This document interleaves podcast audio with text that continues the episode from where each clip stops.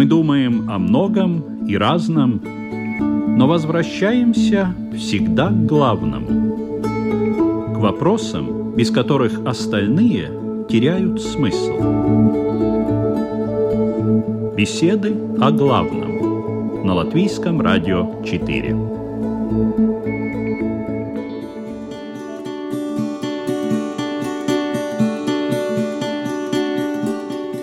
Здравствуйте, уважаемые радиослушатели! В эфире программа «Беседы о главном». Сегодня речь пойдет о созерцании в христианстве. Обычно мы знаем, что есть нечто подобное в буддизме, но оказывается, что созерцать можно и будучи христианином. Нашла вот такое определение. Созерцание – это ощущение благодатного присутствия Бога, достигаемого во время молитвы, зримое восприятие Бога, возвышенное и глубокое размышление о Боге – Созерцанию в христианстве предшествует делание. Это то, что я узнала из православных источников. Делание — это духовная деятельность, направленная на уподобление Богу и соединение с Ним, состоящее в очищении сердца от страстей, покаянии, при котором из себелюбивого человека он становится боголюбивым и человеколюбивым — Интересное понятие, не часто встречающееся, но, наверное, очень полезное для души. Так вот, о созерцании в религии и жизни сегодня мы будем говорить с лютеранским пастором Павлом Левушкансом. Добрый день. Добрый день. Ну что ж, начнем.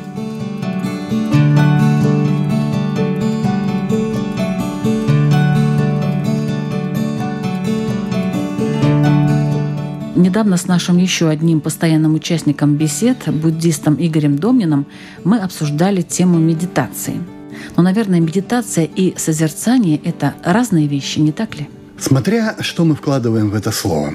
Термин «медитацио» – это вообще латинский и, более того, это христианский термин – Просто так получилось, что когда европейцы и, конечно же, купцы, а затем колонизаторы оказались на Востоке, в Индии и в других восточных странах, то они увидели множество практик, которые напоминали то, чем занимались монахи в европейских монастырях.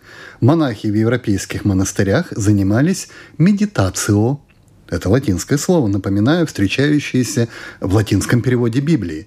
И именно этим словом они назвали вот весь тот огромный набор духовных практик, которые они увидели на Востоке по принципу уподобления, по принципу схожести. Ну а что такое созерцание в христианстве? Мне очень нравится определение, которое дал мой, наверное, любимый духовный автор, православный митрополит Антоний Сурожский. Он сказал, созерцание предполагает способность слушать и видеть. Оно требует от нас установки на то, что когда я слушаю, я хочу слышать, а когда я смотрю, я хочу видеть. На самом деле это очень редкое состояние, говорит митрополит Антоний. Мы не смотрим с целью видеть и не слушаем с целью слышать. Мы видим очертания и ни на чем не останавливаемся. Мы слушаем слова и за словами не улавливаем глубины чувств и мыслей. Вот так может быть, поэтически, митрополит Антоний описал созерцание. Но если же мы говорим более формально, то, конечно же, в созерцательной молитве мы, как христиане, обращаемся к Богу не как тому, кто сидит на троне на небесах, но как тому, кто пребывает внутри нас. Мы соединяемся с Ним в самой глубине своего сердца. И это тип молитвы, который нужен не только для того, чтобы сделать что-то, но чтобы быть с кем-то. Не чтобы попросить каких-то благ или чтобы что-то изменилось в нашей жизни, но как способ пребывать в присутствии Бога. И, конечно же, для этого необходима тишина, трезвение – бодрствование, наблюдение помыслов и другие дисциплины, о которых вы э, в том числе начали говорить в преамбуле к нашей передаче. Ну и, естественно, этическая составляющая тоже, безусловно, важна. Потому что, когда человек вступает на путь созерцания, то, наверное, первая опасность, которая его ждет на этом пути, это гордыня. Если вот эта этическая составляющая не развита, тогда человек может думать, что те может быть, какие-то слабые еще в начале переживания, но которые являются очень сильно отличными от того, что испытывает большинство верующих людей, делают его автоматически человеком более высокого сорта или более высокого уровня. Он себя начинает, знаете, ощущать, как говорят вот наши дети, подростки, таким этим магом 80 уровня в играх у них встречаются подобные термины. И это самая главная опасность. Именно поэтому этическое состояние и покаяние, в том числе, это очень важные приготовительные этапы для того, чтобы вообще приступить к созерцательному образу жизни – а, так образ жизни еще есть такой? Ну, дело в том, что любая духовная практика меняет человека. Если человек читает Библию, то она неизбежно будет отражаться на его мировидении, мироощущении. Если человек молится, то, конечно же, меняется его жизнь. Ну, мы не можем молиться, например, допустим, «Хлеб наш насущный дай нам на сей день, и прости нам долги наши, как и мы прощаем должникам нашим, и не прощать» своим должникам или тем людям, которые обидели то, что они совершили. Ну, наверное, не получится. Либо одно, либо другое. Либо мы прощаем, либо мы молимся. То же самое с созерцанием. Когда человек начинает практиковать созерцательную молитву, то неизбежно меняется его отношение к миру. У него появляется больше тишины, больше спокойствия. Может быть, он начинает искать смысл и глубину не только в духовных вещах, сугубо духовных. Мы понимаем, это то, что происходит в церкви или у себя дома, келейно, но также и в отношениях с другими людьми, может быть, со своими близкими, с кем он работает или с кем он живет вместе с его семьей, а может быть, у него изменится отношение к работе. И в нем, в этой работе, в этом отношении появится, например, такое измерение, как ощущение сотворчества Богу, что я не просто продаю овощи на рынке. Или я не просто вожу такси. Или я не просто произвожу какие-то детали на станке или что-то еще делаю, выпекаю хлеб. Но я в это вкладываю элемент служения. Я изменяю мир, я его улучшаю. Вот у нас здесь в этой передаче выступали наши дорогие братья-евреи. У них есть такое понятие, как улучшать мир, тикун алам подчинять мир. Вот я в какой-то степени подчиняю мир, потому что в каждом действии мы учимся встречать Божье присутствие и Божий промысел.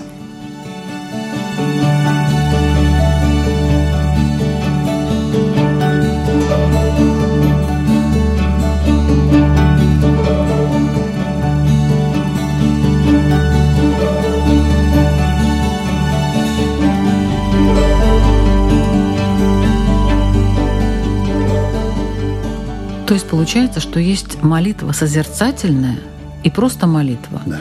А какие-то отдельные молитвы есть такие созерцательные? Или можно любую молитву сделать созерцательной?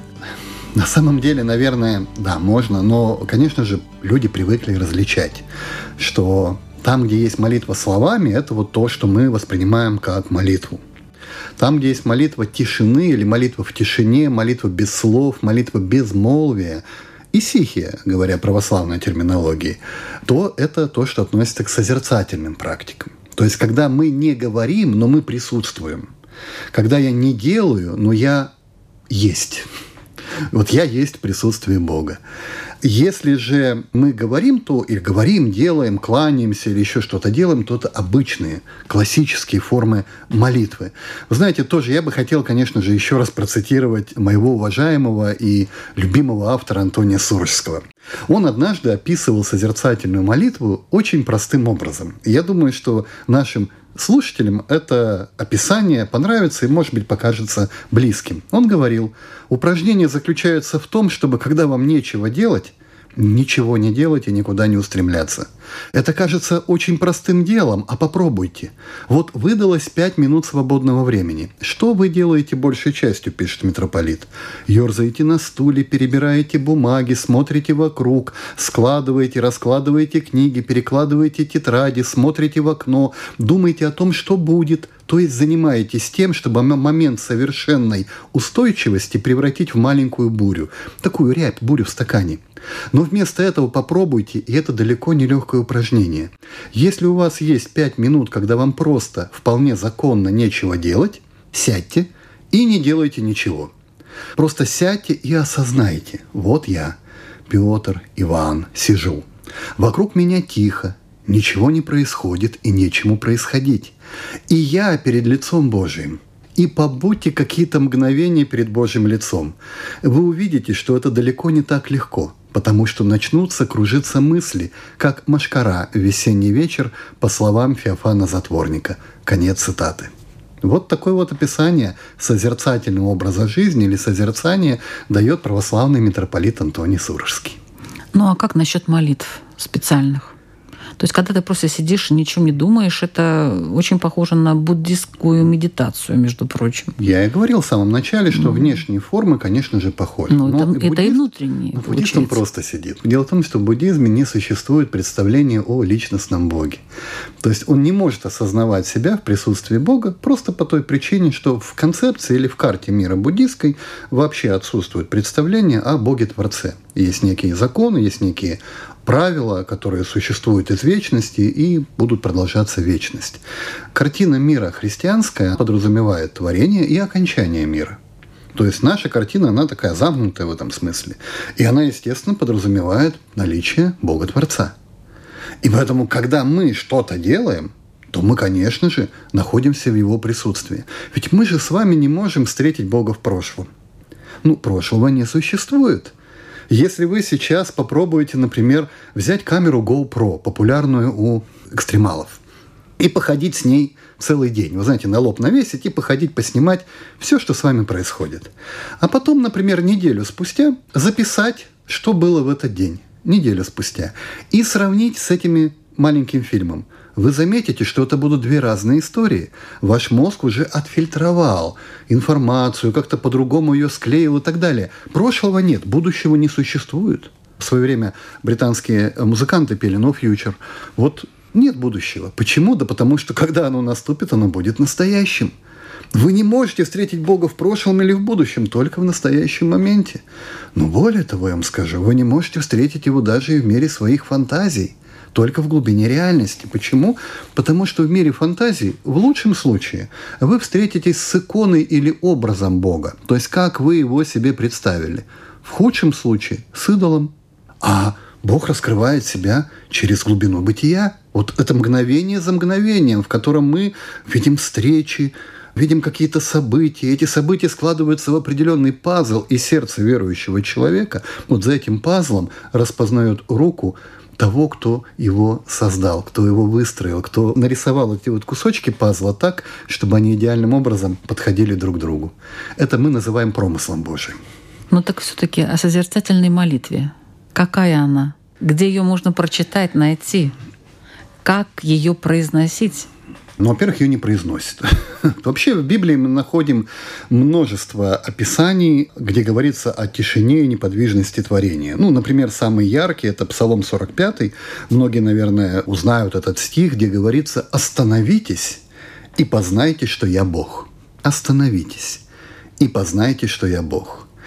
Или, например, в книге притчи есть замечательное высказывание «премудрости», то есть, ну, премудрость как некая персонификация Святого Духа в Ветхом Завете.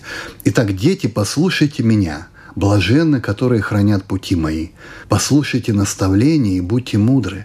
Блажен человек, который слушает меня, бодрствуя каждый день у ворот моих и стоя на страже у дверей моих, потому что тот, кто нашел меня, тот нашел жизнь и получит благодать от Господа. А согрешающий против меня наносит вред душе своей. Все ненавидящие меня любят смерть. Вот так описывает премудрость. Но здесь есть вот эти вот три принципа. Слушай, смотри и ожидай или стой на страже. Но ведь это и есть описание созерцания. Когда мы слушаем, мы должны молчать, мы не можем говорить одновременно. Когда мы бодрствуем, мы очень четко и тонко различаем и воспринимаем. Вообще бодрствование – это очень такое важная добродетель. Она касается внимательного отношения к духовной жизни.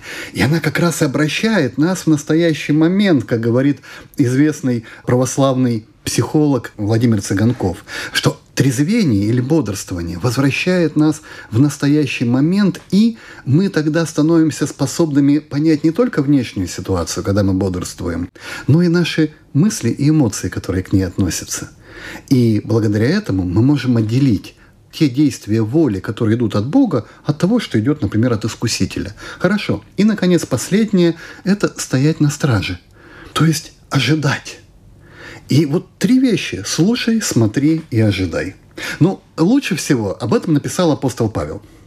В послании к Тимофею, а Тимофей был молодым священником – тот его инструктирует. Это первое послание Тимофея, 4 глава, с 13 стиха. Кому интересно, можете почитать. Где он пишет? «Доколе я не приду, — говорит он молодому пастору, молодому священнику, — занимайся чтением, наставлением, учением». И дальше он говорит, не пренебрегай пребывающего в тебе дарование, которое дано тебе по пророчеству с возложением рук священства. То есть, иначе говоря, не пренебрегай теми духовными дарами, которые есть у тебя, как у священника. И он дальше дает ему инструкцию. А как это делать? Он говорит, о всем заботься, всем пребывай, дабы успех твой для всех был очевиден. И тут есть маленький нюанс. Дело в том, что слово «заботься» в русском переводе по-гречески звучит как «мелета». Но слово «мелета» – это слово, обозначающее «созерцай» или «вздыхай» воздыхай, воздыханиями незреченными, да, вот есть такое выражение. А в латинской Библии, в переводе на латинский язык Ветхого Завета мы можем прочитать слово «медитаре», то есть «медитируй», а об этом медитируй, об этом созерцай, в этом пребывай. Для чего? А чтобы твой успех духовный был очевиден для всех. Будь созерцательным человеком, и все увидят.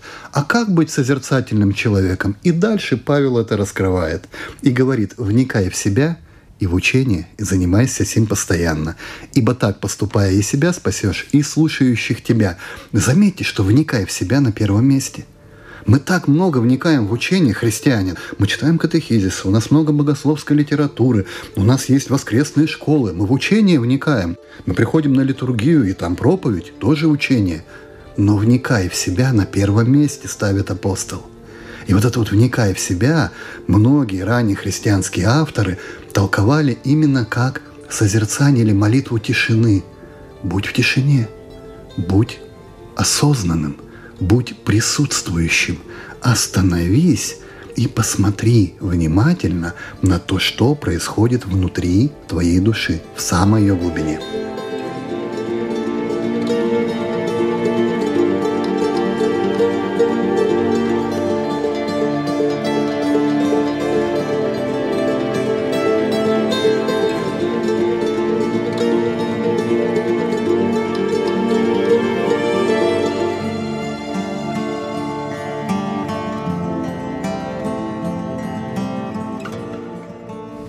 Хочу напомнить, что вы слушаете программу «Беседы о главном».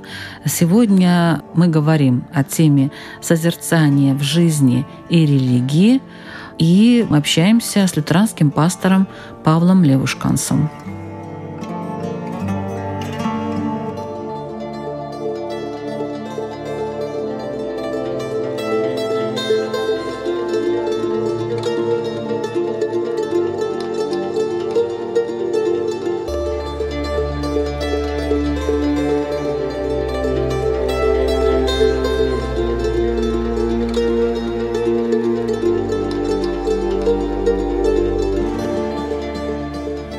Подготовиться к созерцанию. Я понимаю, все это теоретически понятно. Угу. Но, наверное, если человек не подготовлен внутренне, он не сможет так просто сесть, остановиться и почувствовать себя вот ближе к Богу.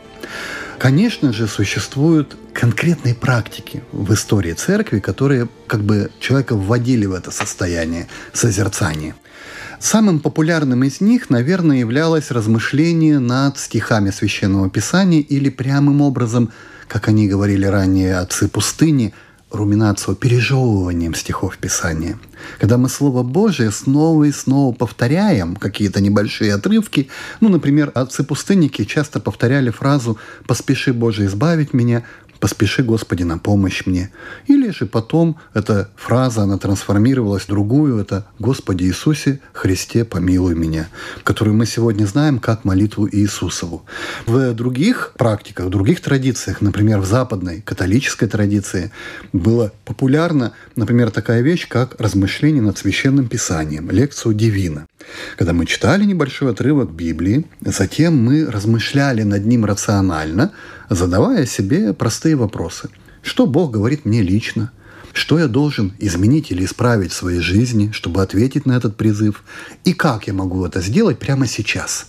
И вот когда мы на них себе ответили, мы какое-то время остаемся как бы в восхищении, в благоговении вот перед этим величием и тайной Бога в полной тишине и в полном молчании.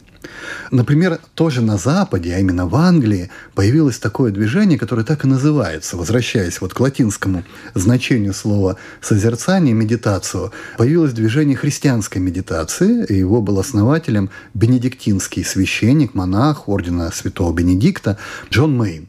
И он предлагал молиться так называемой монологической молитвой для того, чтобы утихли вот эти вот мысли, чувства, это вот рябь, о которой говорил митрополит Антоний Сурожский, этих вот мыслей, эти вот мошки, машкара летним вечером немножко затихла. Он предлагал, чтобы мы какое-то время повторяли снова и снова какое-то простое слово или молитву. И он предлагал молитву «Маранафа». Это слово на родном языке Иисуса Христа, на арамейском языке, которое без перевода встречается в новозаветных текстах. И оно в зависимости от произношения означает либо исповедание «Господь грядет», или просьбу «Приди, Господь». И вот мы таким образом, повторяя это слово «просьбу», снова и снова мы как бы затихаем. А потом наступает момент, когда и слово затихает, и мы остаемся тогда в полной тишине – в присутствии Бога, перед Его лицом.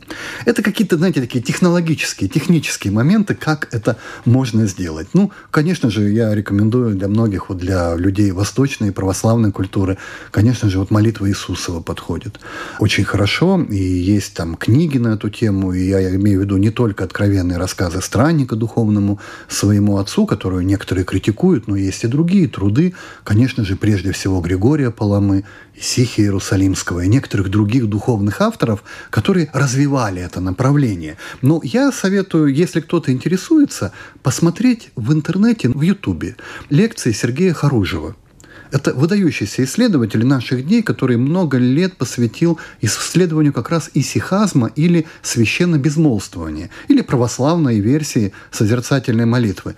И вот как раз в его книгах, в его трудах и в его лекциях, которые в открытом доступе есть на Ютубе, вы можете почерпнуть очень много информации и исторической, и практической, как практиковать созерцательную молитву, оставаясь в рамках православного мироощущения. Если же вы католик или лютеранин, то для вас, конечно, конечно же, подходит лекцию Дивина или вот это вот размышление над священным писанием особое, или адорация, когда человек в тишине, в полной тишине, в полном безмолвии пребывает в благоговении, созерцая пресвятые дары, которые выставляются на алтарях в католических церквях.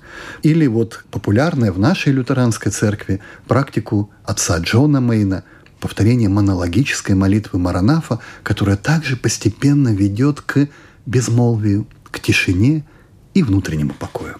А нужен ли какой-то учитель для человека такой вот реальный? Я бы советовал.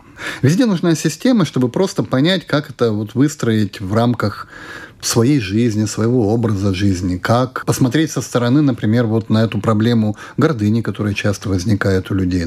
Просто сторонний наблюдатель сможет увидеть то, что вы, скорее всего, не сможете в себе найти или обнаружить.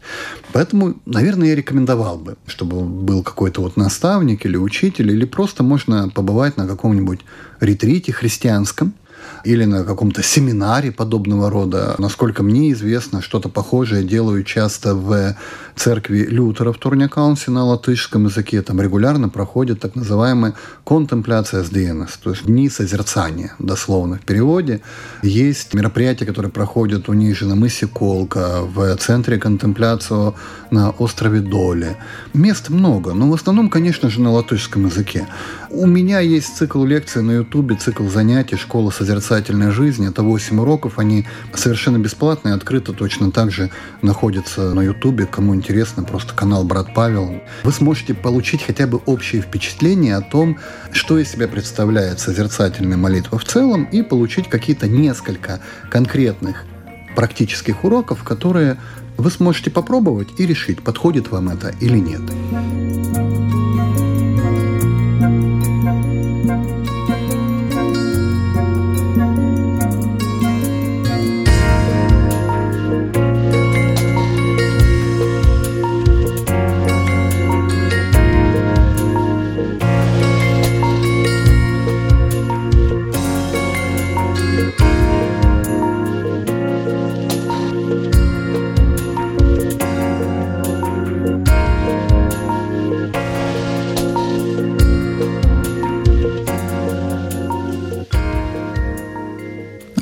Некоторых, наверное, более близко является деятельная жизнь, а для кого-то созерцательная. Но, скорее всего, созерцательная жизнь – это удел избранных. А деятельная жизнь, когда человек сам себя переделывает, а не созерцает, это, наверное, вот большей части. Я думаю, что созерцание и деятельность – это два крыла одной птицы. птицы является наша Это духовная практики жизнь. и теоретики. Вот их так иногда называют. И то, и другое практики. Вы знаете, нет, и то, и другое практики. Просто жизнь деятельная, она проистекает из созерцательной. Вот что я вам скажу. Это подобно образу. Есть такая история в Евангелии, когда Иисус пришел к своему другу Лазарю, и там было две женщины, Марфа и Мария, которые, по словам толкователей Священного Писания, отцов церкви, символизируют два образа жизни или два образа поведения. И вот Мария сидела у ног Иисуса и слушала его, внимала каждому слову. Она просто вот молчала и созерцала Иисуса. А Марфа, она заботилась, она на стол составляла, ну, делом занималась. И потом пришла и упрекнула Марию, что же ты сидишь у ног, а я вот тут с ног сбилась, готовлю вам еду, угощение для такой аравы гостей Иисуса, 12 апостолов. На что Иисус сказал, Марфа, Марфа, ты суетишься, беспокоишься о многом, а одно только нужно. Мария же избрала благую участь. То есть похвалил Марию, получается, которая ничего не делала и сидела. И вот толкователи говорят, что созерцание очень важно, потому что оно наполняет смыслом и энергией деятельности. Если вы только делаете, вы горите. Сегодня много говорят об эмоциональном, профессиональном выгорании. Вы, может быть, не поверите, но это очень серьезная проблема и для священнослужителей. Как это ни странно звучит. Очень много пасторов, если вы почитаете христианские новости, выгорают, впадают в депрессии.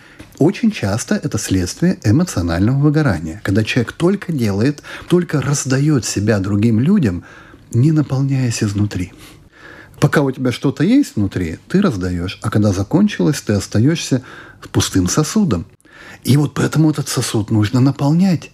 Для этого и существует созерцание, чтобы в присутствии Бога от Него наполниться вот той благодатью, Его присутствием, этой тишиной, покоем и гармонией, которую ты можешь подарить другим людям, которым ты служишь. И одно без другого невозможно. Поверьте мне, если только делать, ну, рано или поздно это может закончиться или крахом, или разочарованиями. Ну, в миру это легче. В миру человек поработал, выгорел и перешел на другую работу. Выгорел там и перешел на третью работу куда-нибудь. А в священное служение это сложно. Куда уйти? Только менять полностью всю жизнь. Ну, тогда идут, наверное, в монастырь. Кто разумнее отправляется или в монастырь, или, опять же, в ретритные центры для того, чтобы вот просто практиковать созерцание.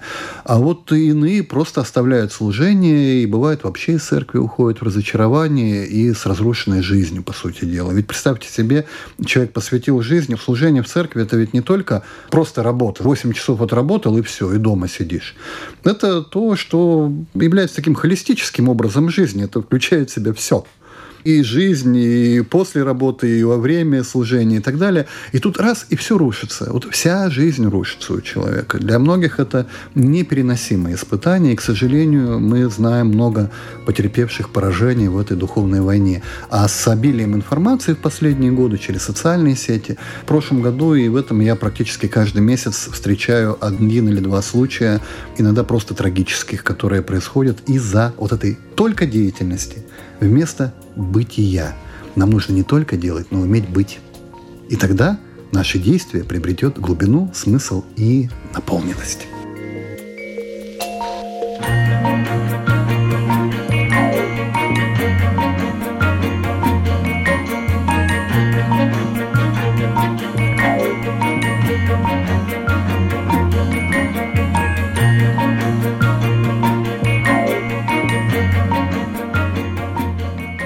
А если еще какие-то в жизни, простой жизни проблемы, которые э, можно благодаря созерцанию тоже решить? Я это называю побочными эффектами. Есть лекарство, оно действует определенным образом, а бывает у него еще побочка, так называемая.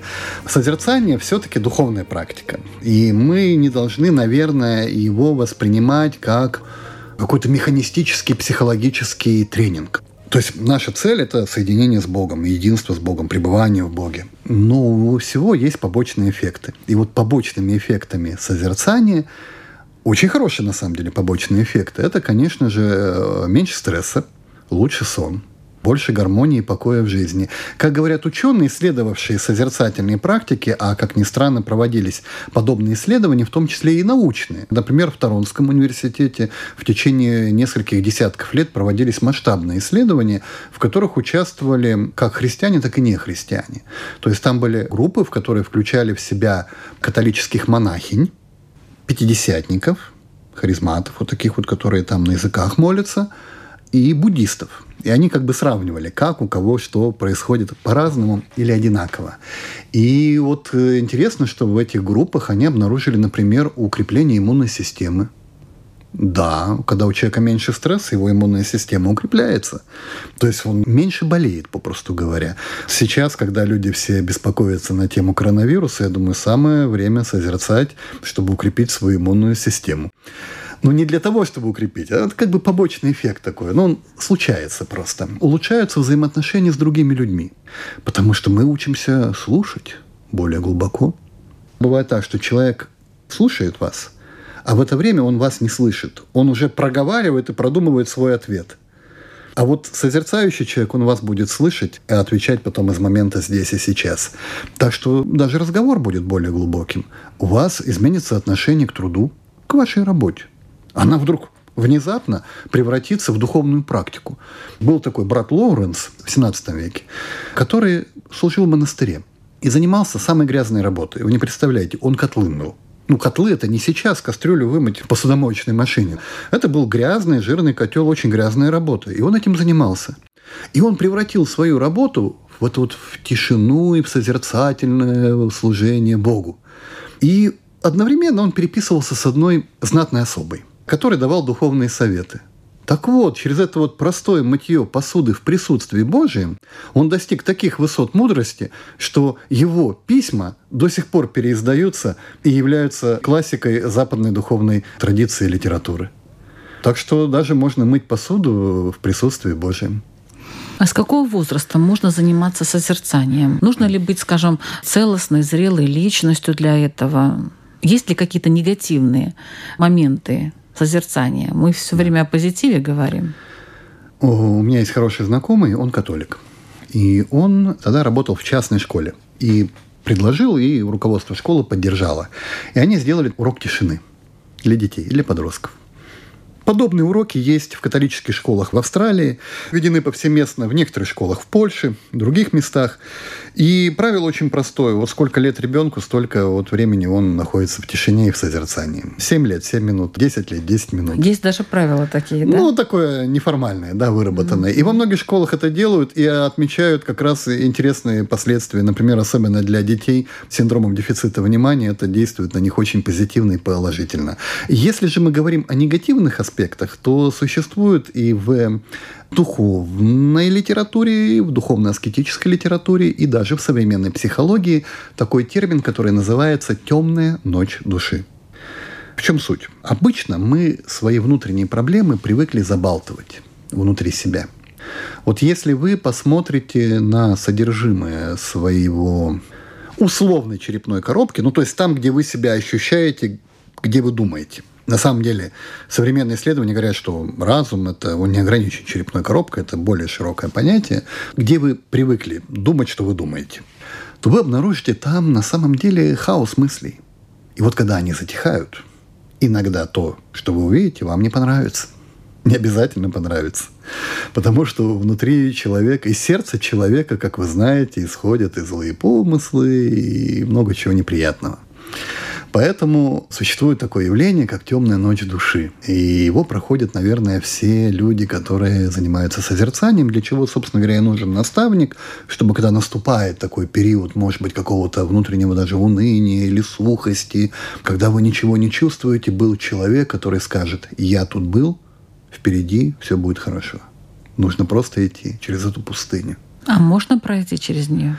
Э, не просто можно. У меня был такой опыт. Мне довелось быть гостем и прожить целый год в католическом монастыре. И я попросил, чтобы мне вот дали обычную программу. Ну, я ходил на обычные лекции, на которые ходят послушники. Я не был послушником, я просто был гостем.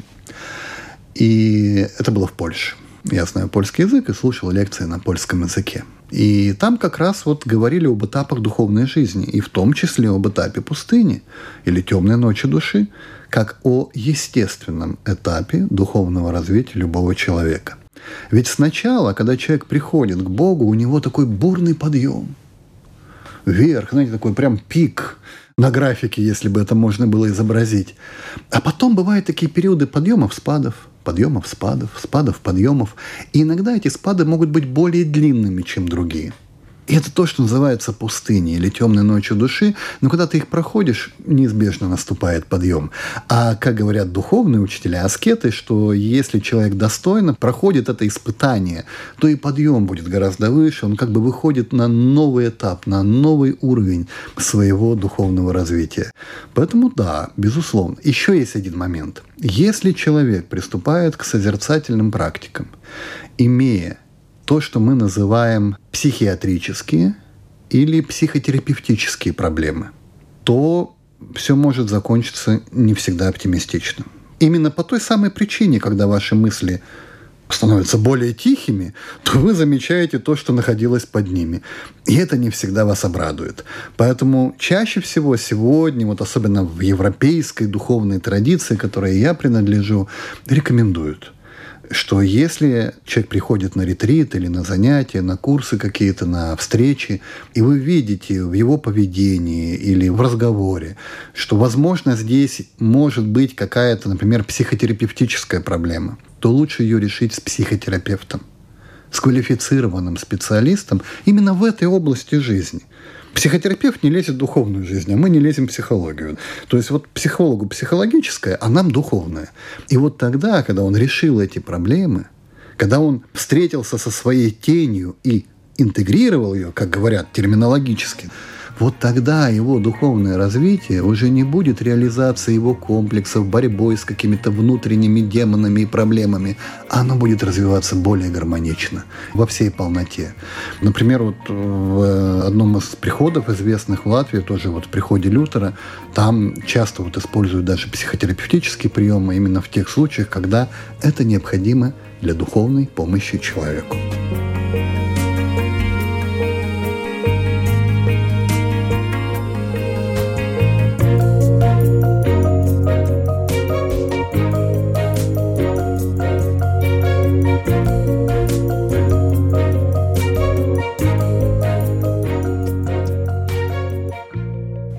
Хочется на такой печальной ноте. Скажите все-таки, что созерцание доступно для любого человека, было бы желание. То, о чем я говорил, про темную ночь души и всякие разные проблемы, это то, что касается серьезных практиков, которые, представьте себе, человек приезжает на ретрит, и там 4-5 часов он находится в тишине и в созерцании. Наверное, это тяжело. То же самое, как если бы вы или я, например, отправились бы сейчас на спортивные сборы по триатлону. Да я бы и первый турбо не выдержал, у меня бы все бы там коленки или ноги переломались, наверное. Я был не подготовлен для этого. Точно так же и обычный человек длительным, серьезным духовным практикам, наверное, не готов. Но если вы приходите в церковь и вы видите адорация, например, в католической церкви проходит, или в лютеранской церкви, вот встречи э, христианской медитации, которые длятся 10-20 минут, конечно же, ничего плохого не будет, и будет только какие-то позитивные вещи. Мы здесь говорим, упоминали, конечно же, про такой, как говорится, высокий спорт, если пользоваться такой светской терминологией, которая не совсем, конечно же, уместна в данном случае, но может, по крайней мере, что-то просветить, понять, в чем отличие. Это как между зарядкой по утрам и спортивными сборами. Так же и здесь. Если вы приходите в церковь и просто 10, 15, 20 минут помолчите в присутствии Бога, будет только хорошо. И то же самое, вот когда мы говорили про учителей. Здесь тоже есть очень важный момент – по поводу учителя, я бы хотел на это обратить внимание. Сегодня, если вы наберете в Гугле медитация христианства, созерцание христианства и прочее, то вот кроме хороших лекций Юриса Рубиниса, Антония Сурожского, может быть, кому-то мои понравятся, вы найдете много всего другого. Иногда это может быть просто информационный мусор. Поэтому, когда вы смотрите какие-то лекции, нужно обращать внимание на несколько таких триггеров. Во-первых, если учитель или лектор будет учить вас тому, что называется шизотерика. То есть это разные энергии, астралы, другие измерения, там инкарнации, и все это под христианским соусом. Это уже знак опасности. Христианская традиция созерцания возвращает вас в реальность, а не уводит из нее. Учитель хороший, настоящий, духовный наставник не будет привязывать вас к себе – он оставит пространство для вашей внутренней и внешней свободы. Если вы чувствуете, что вам внушают, что только в этой группе, в этой общине истинное и самое правильное учение, созерцание, оно противопоставляется другим, это уже сигнал. Он не будет противопоставлять созерцание другим формам духовной жизни, как молитва, чтение Библии или еще что-то. Он будет вести вас в церковь, а не уводить из нее в какие-то секты или движения. Ну и, наконец, просто мое мнение – этот человек должен сам лично практиковать. Хотя бы 10 лет для того, чтобы просто понять, что происходит внутри человека, и понять, что вот с его учеником случилось или происходит внутри, и помочь ему пройти, может быть, какие-то сложные периоды.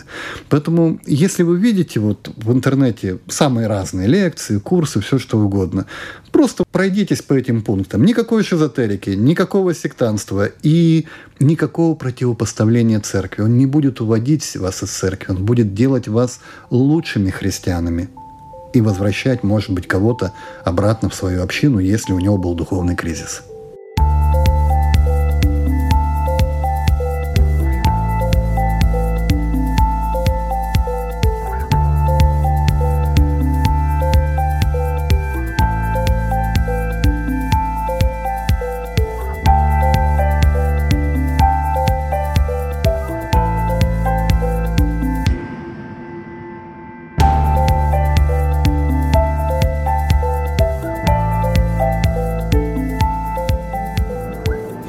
Лютеранский пастор Павел Левушкан сегодня был в беседах о главном.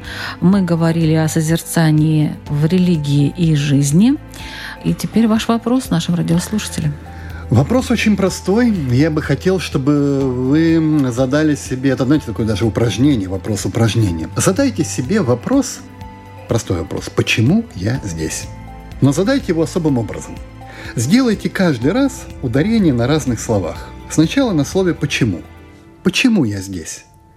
Почувствуйте вкус. А как получилось, что я здесь оказался? Как я дошел до жизни такой? Какие силы меня вели и чего я хотел на самом деле? А потом спросите себя, почему я здесь? Я, а не кто-то другой. Именно я со своими переживаниями, образами мира, со всеми особенностями внешними, внутренними, голосом, манером речи, телосложением – я, который здесь сейчас находится. И, наконец, последний раз спросите себя, почему я здесь? Здесь, а не в другом месте или во времени. А как я себя здесь чувствую? А хорошо ли мне? А может быть, мне хочется быть в другом месте, а почему я не там, а здесь? Что именно мне важно здесь получить или оставить? И затем попробуйте найти какое-то одно слово, которое объединяет все три ответа, вот ваши ощущения. Этот вопрос упражнения уже возвращает вас к вашим мыслям, к вашим чувствам и к вашим переживаниям в настоящем моменте. И может быть, то ощущение, которое вы переживете, когда зададите его себе, будет маленьким-маленьким шажком в сторону созерцательной жизни. Спасибо большое. Вы слушали программу «Беседы о главном». Напоминаю, что вы можете слушать наши программы каждую среду в 2 часа дня на Латвийском радио 4 после выпуска новостей и повтор по воскресеньям в 19 часов также после выпуска новостей. А еще у нас есть страничка на Фейсбуке, называется она также «Беседы о главном», и там вы можете почитать или послушать разные выпуски программы, а заодно написать, может быть, какие-то возникшие у вас вопросы для того, чтобы участники программы на них ответили. Ведущая Людмила Вавинска. До следующей встречи. thank you